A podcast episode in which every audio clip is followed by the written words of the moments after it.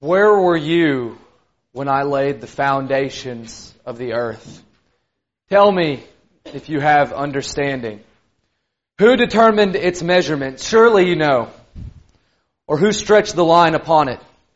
On what were its bases sunk, or who laid its cornerstone? When the morning stars sang together, and all the sons of God shouted for joy. Who shut in the sea with doors and prescribed limits for it? Have you commanded the morning since your days began and caused the dawn to know its place? Who has cleft a channel for the torrent of rain and a way for the thunderbolt? Has the rain a father or who has begotten the drops of dew? Do you know the ordinances of the heavens? Can you establish their rule on the earth? He who argues with God, let him answer it. Have you an arm like God? Suffice to say, the Lord educated Job in this passage as to who he was. Now, Job already, he was a God fearing man in the beginning of the the Job narrative, but by this point, I, I believe he was extra God fearing, encountering the Lord in this whirlwind in the Old Testament book where we can, we can see Job's understanding of God's power deepen as the Lord fires phrase after phrase at him, explaining his, his awesome power, and, and still yet Job only seeing a fraction of that power as he reveals himself to, the, to Job in the whirlwind. It's emphatic and it's beautiful. I'd like to welcome you guys, if you'd open up your Bibles to Romans chapter 1 and look in verse 16 and verse 17 where we'll be reading from in just a moment. Uh, we'll see one of the most basic but yet most important teachings of the Bible and that's the, the awesome power of God.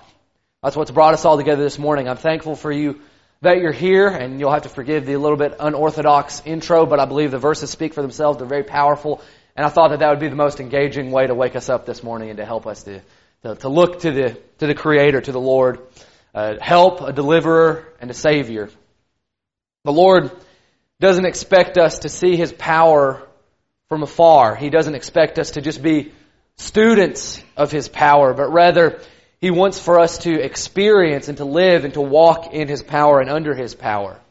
I don't believe that we're going to be on the day of judgment stood before the Lord and quizzed on all of our Bible knowledge and all the things that we know from the scriptures and, and who was Naaman and, and tell me what happened in, in Esther, uh, this chapter and this verse and, and, and, and it's going to be like a veritable quiz show. I don't think that's what that's going to be like. I don't think we're going to have to list off all the mighty works that God has done.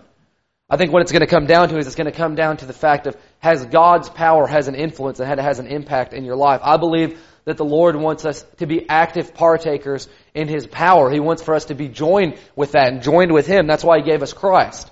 That's why the Son came wrapped in flesh. So that's why, yes, we can see His power, but we also should abide in it. We should hope in it, rest in it, and live by the faith that it produces. Read with me in Romans chapter 1 and verse 16 through 17 where we read this sentiment. In Romans 1, 16 through 17, Paul says, I'm not ashamed of the gospel for it is the power of God for salvation to everyone who believes, to the Jew first and also to the Greek. For it is in the righteousness of God is revealed from faith for faith. And as is written, the righteous shall live by faith. So that's the sermon for this morning. The power of God. And as I was kind of talking with Josh about this sermon, uh, the fear was that this would be kind of a, oh, here we go again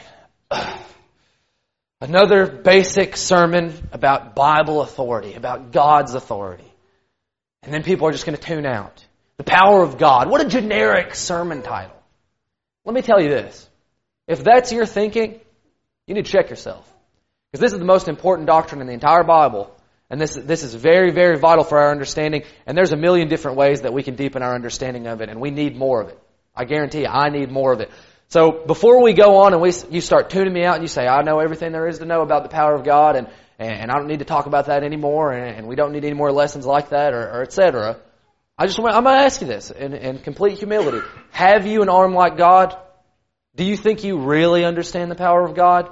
Do you think that even after this lesson we're going to even understand one fragment of God's power?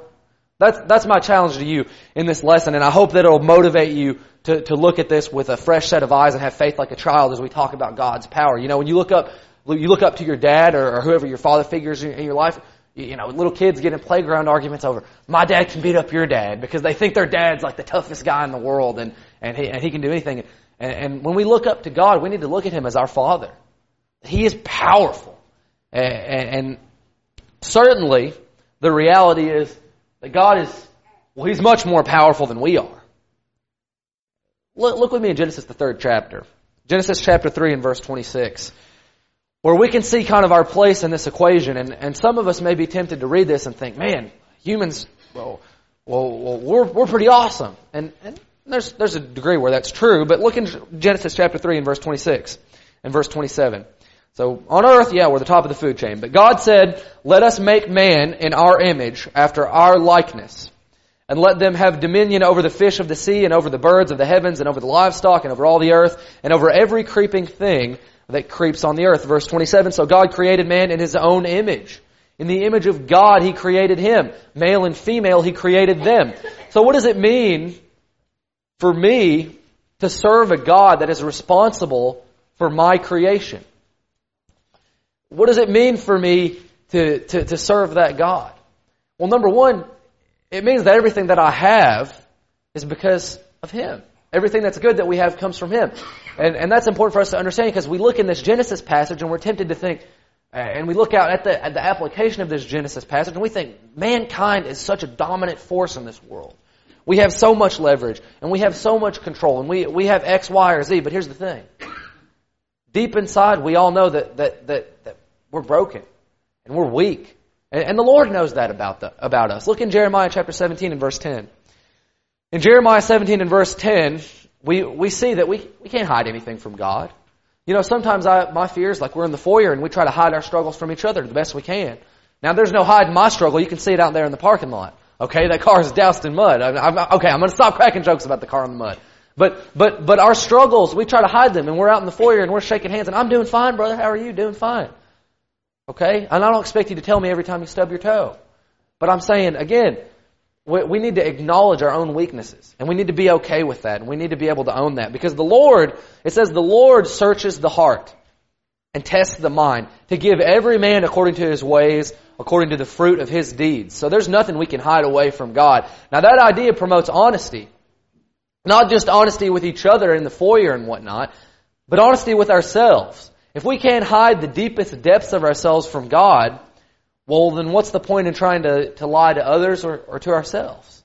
All things are going to come to bear. We can try and run, but you can't out, you, you, you cannot outrun the arm of the Lord. Still yet, every single day, what do we do? We try to keep our heads up. We try to give the impression that we're not struggling, but that, and that we're making it just fine. But the truth is, we all have our struggles, don't we? We all have regrets, we have temptations, we have pain, and we have a lot of excuses. God sees all those. Flip it, flip to Exodus 14. Flip to Exodus 14. We're active in our Bibles this morning. Exodus 14 verse 10. God has seen us all at our breaking point, at our tipping point. Now I know we've all been there. I know we've all been there. And, and, and over the last, I'd say month, I feel like I've been there many, many times where I'm just, you know, I, I feel like I'm right at that precipice of what I can take. But God's seen us there every single time. He's seen us stand at, at, what we look at as impossible, as, as a mountain that we can't climb. And He's seen us every time. He's seen us through those things. Exodus 14 and look in verse 10 of how He sees us, uh, how He sees His people rather standing at what seems impossible and how He makes that possible. When Pharaoh drew near, the people of Israel lifted up their eyes and behold, the Egyptians were marching after them. This is the Exodus here. And they feared greatly and the people of Israel cried out to the Lord. They said to Moses, is it because there are no graves in Egypt that you've taken us away to die in the wilderness? What have you done to us in bringing us out of Egypt? So the people of God, they were enslaved, but they're still, they're still recipients of the promises that were given to Abraham all the way back. And Moses is, is there and he's given to them as a, as kind of a, a shepherd, a deliverer on earth. But he leads them and, and, and they walk and they, they, they find themselves in a situation where they're standing at the edge of the Red Sea and it looks like they've got themselves into a mess that they can't get out of. But the reality is that the Lord was with them. So in verse 15, the Lord said to Moses, Why do you cry to me? Tell the people of Israel to go forward. Lift up your staff and stretch out your hand over the sea and divide it, that the people of Israel may go through the sea on dry ground. And then in verse 21, the Lord does exactly what He promised, and He rips the sea in half. He cleaves a sea into two pieces. He parts the waters for His people. So what does that mean? What does it mean to live a life under the power of God? Well, it means that even if it looks hopeless, and even if it looks impossible, and even if it looks like there's no coming out of this, that there is. Even if it looks like you can't, you better hold out hope. And the truth is, you might not be able to on your own, but it means that no matter how much you mess things up, it means that no matter how much you've ran yourself to the edge of the Red Sea, and no matter the weight of your mistakes, that God has the strength to lift those. I tell y'all, I had a buddy named Matt. And he and I, we would sit and I would have so many conversations uh, in the late hours, midnight and beyond, sitting in my car, just talking about spiritual things. And now Matt's what a lot of us would refer to as a Gentile or maybe even a heathen. He was a, he, he was a very irreligious person, but very open-minded. And when we would sit and we would talk and he would say, man, I just think I've got too many demons and I don't think that I'll ever be good enough and I don't think I'll ever be strong enough to overcome these things. That's why I'm not a Christian. And I, th- I wish I would have just had a little bit more time, but Matt, Matt ended up going on, but I wish I had a little bit more time with him. Because if I did, then I could have helped him get from there to where he needed to go because that's the first step is we got to realize that, yeah, we can't get there on our own.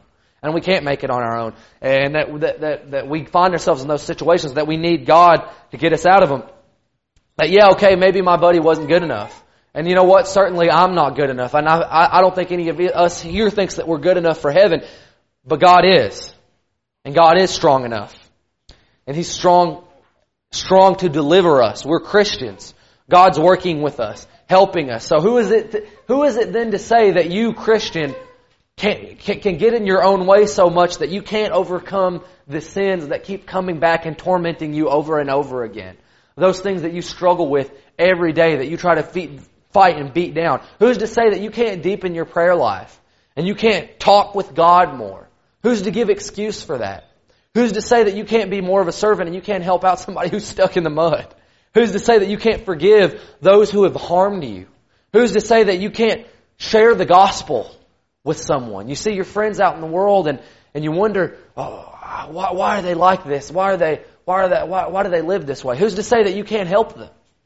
Who's to say that you can't be the pivot point for them? Who's to say that you can't be the kind of person that would walk up the hill of Calvary and that would give their life for the people that they loved? Who's to say that we can't overcome sin, get to know Jesus more, grow closer to each other, and grow closer to God? There's nothing that can stop us. Not a Red Sea, not anything. Do you believe God's power is working in you? Look at Hebrews 12, 12 and verse 12 you believe God's power is working in you and in us, then why not? What could ever stop us from doing all these things? From just growing and being better and grinding and doing work for the Lord? You know the answer. Nothing can stop us. Nothing can stop us. As long as we're moving with faith in God, Nothing can stop us. Hebrews 12, 12. Therefore lift your drooping hands and strengthen your weak knees. Make straight paths for your feet so that what is lame may not be put out of joint, but rather be healed. If our salvation depended, depended on our own power, we wouldn't make it. But humbling ourselves and trusting God to take us home should remove so much pressure from us. If we put all the pressure on ourselves, again, in all those other examples of of man, I've got to figure out a way that I can overcome this sin and I've got to get, I've got to be strong enough to overcome this sin on my own. You're never going to do it. If you say, man, like, uh, I want to help out my friends who, who, who are down on their luck out in the world. I want, I want to help show them a better way. You're not going to help them without God. He's got to be leading the way. If you were to share the gospel with someone, it's not a matter of, I'm learning this more and more, especially as I, I, tr- I try to train and, and, be an evangelist. It's not about how charismatic I can be. It doesn't matter how much people skills I have. It doesn't matter if, if I look like I'm put together in my appearance. It matters how much faith I have in God, and He's going to give those opportunities. Uh, ultimately, the Word is going to be the compass. So next time you look in the mirror and you think I'm not good enough and I can't do this, change your focus. Stop looking here and start looking up there. You fix yourself, repent of your sins, but align your will with God and remember who you belong to before you start saying, I'm not strong enough, like it's an excuse. Because it's not. That's the reason that we serve God, is because we're not strong enough. So good. We establish God can take care of us, bring us home no matter how far away we stray, fix us no matter how badly we break ourselves. However, things can happen to, to, to break us that, that we legitimately have no control over. But I promise, God's going to be stronger than that. He's going to be stronger than our circumstances. Genesis again, Genesis chapter 6 this time. Genesis chapter 6 verse 28. Genesis, Genesis 6 verse 28. Now again, we like to think we're the top of the food chain. We like to feel as though we have some degree or, or measure of control in the world. And it makes sense that we feel like that. Because we do have a lot of control and we're blessed with much. And we've been given all the resources on the earth. Genesis 6, 28, God blessed them. God said to them, be fruitful and multiply. Fill the earth, subdue it, have dominion over the fish in the sea and over the birds of the heavens and over every living thing that moves on the earth. And God said, Behold, I've given you every plant yielding seed that is on the face of all the earth. And every tree with seed in its fruit, you shall have them for food. And every beast of the earth, and every bird of the heavens, and everything that creeps on the earth, everything that has breath, the breath of life, I've given you every green plant for food. And it was so. What have we done with this? What have we done with this? We, have been given all these things. We've been given resources, dominion over the earth, and all these minerals. Man, we took rocks and minerals from those rocks, and we grounded and pounded and broke those down, and, and we made windows, and we, we, we erected this building from trees and forests, and our cars and, and things are molded from minerals we found in the earth and made with gears that turn and they slam and they hit the ground and they hit the ground at like going 60 miles per hour over blacktop and we can move at speeds we never thought we could move. We could go up in the air and fly in a plane. We could contact each other from miles and countries away over just a click of a button. Humans are awesome. Don't get me wrong, humans are amazing. And we, but, but, when we think about all this, sometimes we think how powerful man is. How powerful I am to be a part of, of mankind. The number one, the top dogs. I start thinking that way and I start, yeah, all right. Feel pretty good. And we're in America. The, probably number one superpower in the world. We start feeling good about ourselves. But then what? Then I stub my toe. Then I get a cold.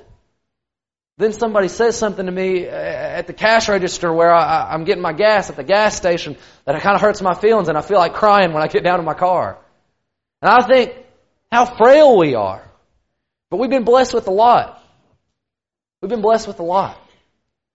But it all comes from God. Remember Job from the beginning of the lesson and, and, and turn to Job chapter 1. Turn to Job chapter 1 and verse 20. Job had many blessings from the Lord. Job wasn't a poor man. He was a man of wealth and, he knew where those came from. It wasn't Job's fault that tra- tragedy struck him. Still yet, it struck him. So what was his response when he lost not just all these possessions, but even his children? Job 1 verse 20 through 21. Job arose and tore his robe, shaved his head, and fell on the ground, and what? He worshipped. And he said, Naked I came from my mother's womb, and naked shall I return. The Lord gave, and the Lord has taken away. Blessed be the name of the Lord. Job knew that no matter what, God was greater than his circumstances. It didn't matter how little or how much he had, that he still was going to honor God, and he decided to worship. In times of woe and in times, in times of pain, he still worshiped. He didn't blame the Lord for his strife right there. He had the right attitude. He didn't go shaking his fist at God. He went bowing his face to the earth. One lesson I was taught when I was learning to drive, and some of y'all again after this morning are going to say, hey, I don't know if you really did ever learn how to drive, but, but one, one lesson I was taught when I was learning to drive was always this. When you're out on the highway, once you start, once you get a hang of it, you don't have to worry so much about yourself.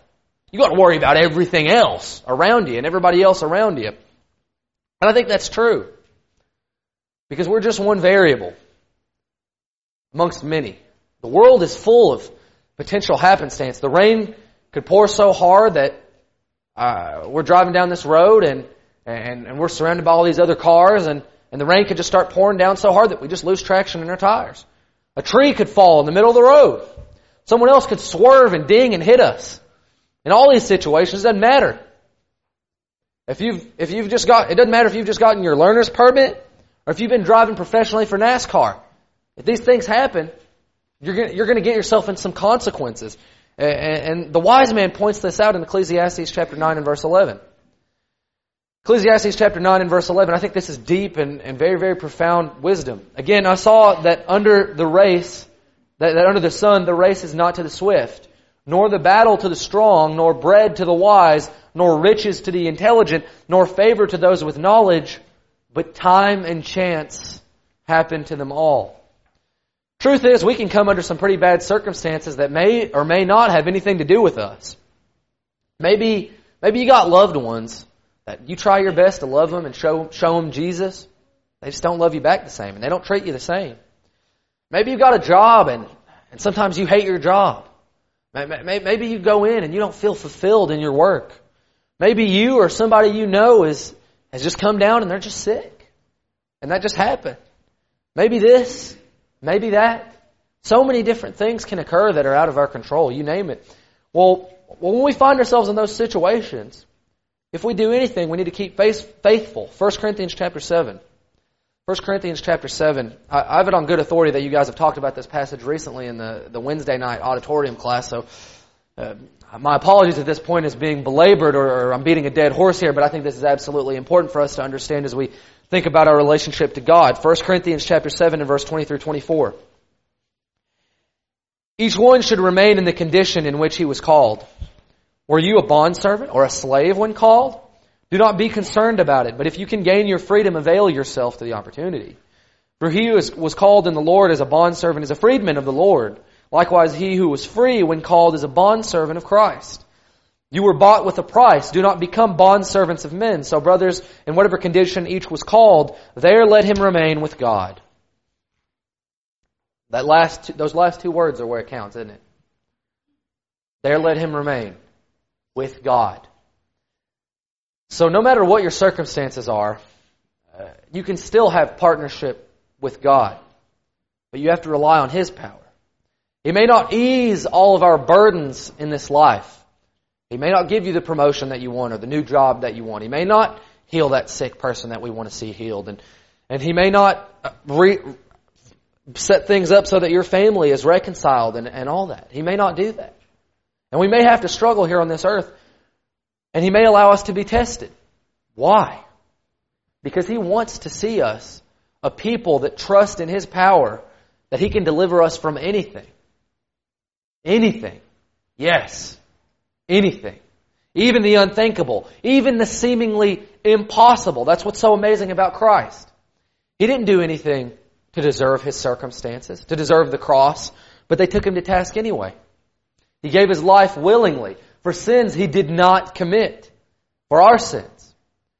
And he knew ultimately that the power of God, that it wasn't even subject to death. Look in John chapter 20. Let's read about, let's read about this, this amazing news in John chapter 20 and verse 1 through 10. John chapter 20 verse 1 through 10. On the first day of the week, Mary Magdalene came to the tomb early. This is right after the crucifixion has occurred. Days have passed. Jesus was in the tomb. And while it was still dark, saw that the stone had been taken away from the tomb. The thing was sealed off by the Romans. So she ran and went to Simon Peter and the other disciple, the one whom Jesus loved, and said to them, They have taken the Lord out of the tomb, and we do not know where they've laid him. So Peter went out with the other disciple, and they were going toward the tomb. Both of them were running together, but the other disciple outran Peter and reached the tomb first. And stooping to look in, he saw the linen cloths, and he saw the linen cloths where, but cloths lying there, but he did not go in. Then Simon Peter came, following him, went into the tomb. He saw the linen cloths lying there, and the face cloth which had been on Jesus' head, not lying with the linen, linen cloths, but folded up in a place by itself.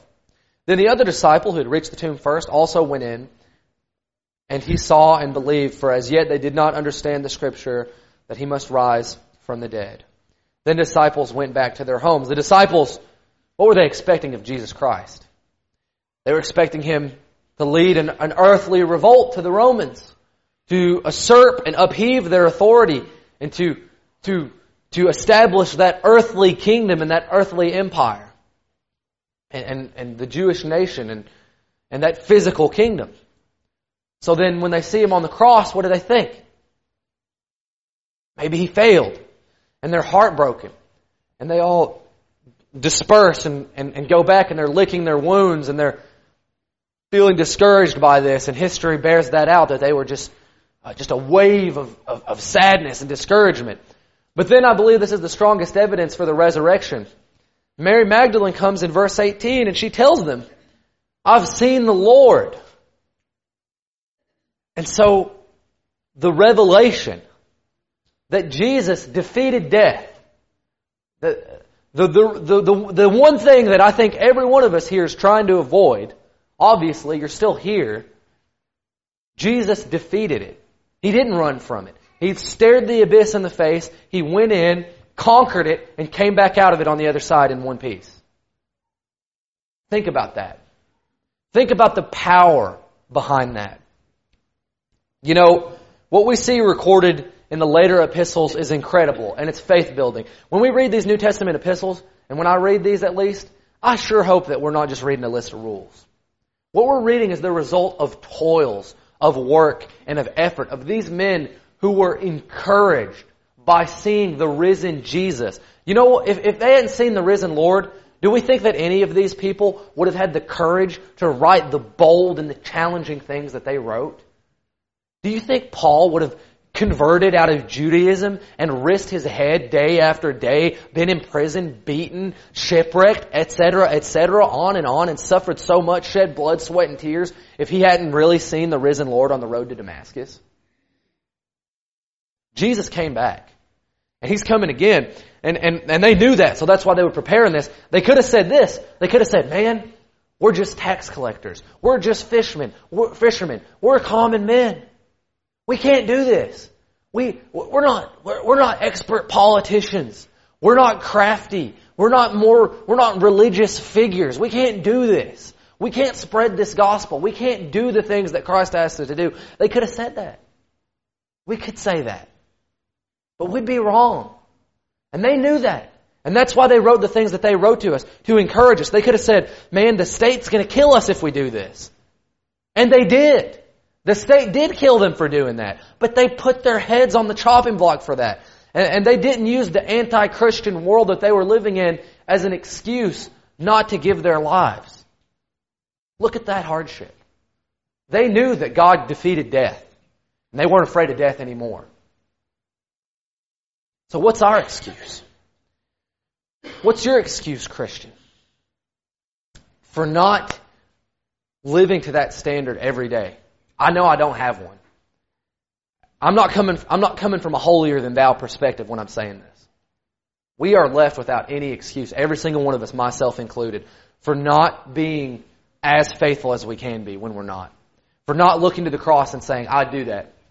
I give my life. I give anything for that. And you, Christian, you're not just your sins.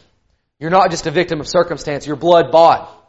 You can defy death. We can together. And we have to do away with all of the excuses that inhibit us from walking that road to Calvary, so to speak. One final passage. Ephesians chapter 3 and verse 20 through 21. Ephesians chapter 3 verse 20 through 21. Ephesians 3 verse 20.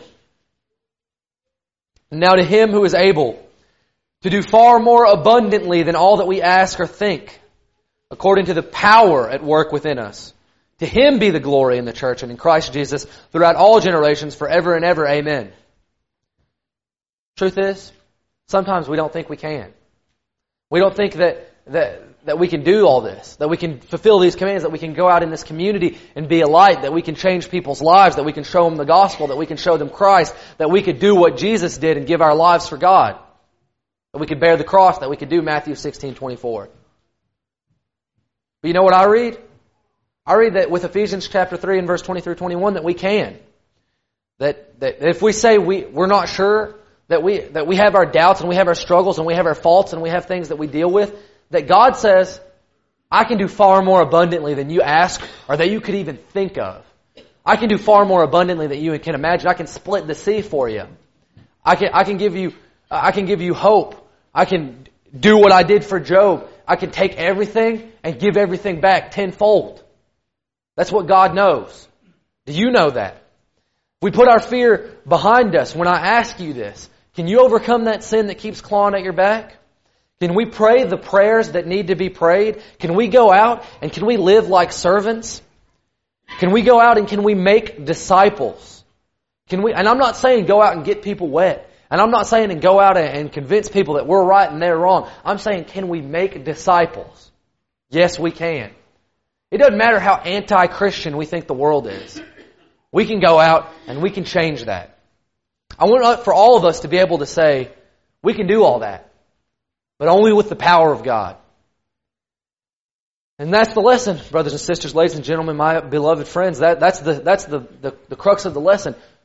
Have you actively access the power of God? Or are you under another power? There's only two options. You can be abiding under the power of God, or you can be abiding under the authority and the power and the thumb of Satan. Where do you line up? Like I said, you might be telling me, I can't give my life for God. It's too hard. You might have been like my friend Matt. My friend Matt didn't get it tomorrow. You might not get it tomorrow. You might think, I can't. It's, there's just too many barriers. Tear them down. Tear them all down. It doesn't matter what your friends think. It doesn't matter what your family would say. It doesn't, it doesn't matter X, Y, or Z. Plug in your excuse there. God's stronger than your excuses. Be under His power and be in subjection to Him. Give your life for Him. The baptistry is ready. You can die with Christ. You can be reborn and you can access that power that is over. He's stronger than you. He's stronger than your situations. And yes, He is stronger than death. All you gotta do is come forward as we stand and as we sing.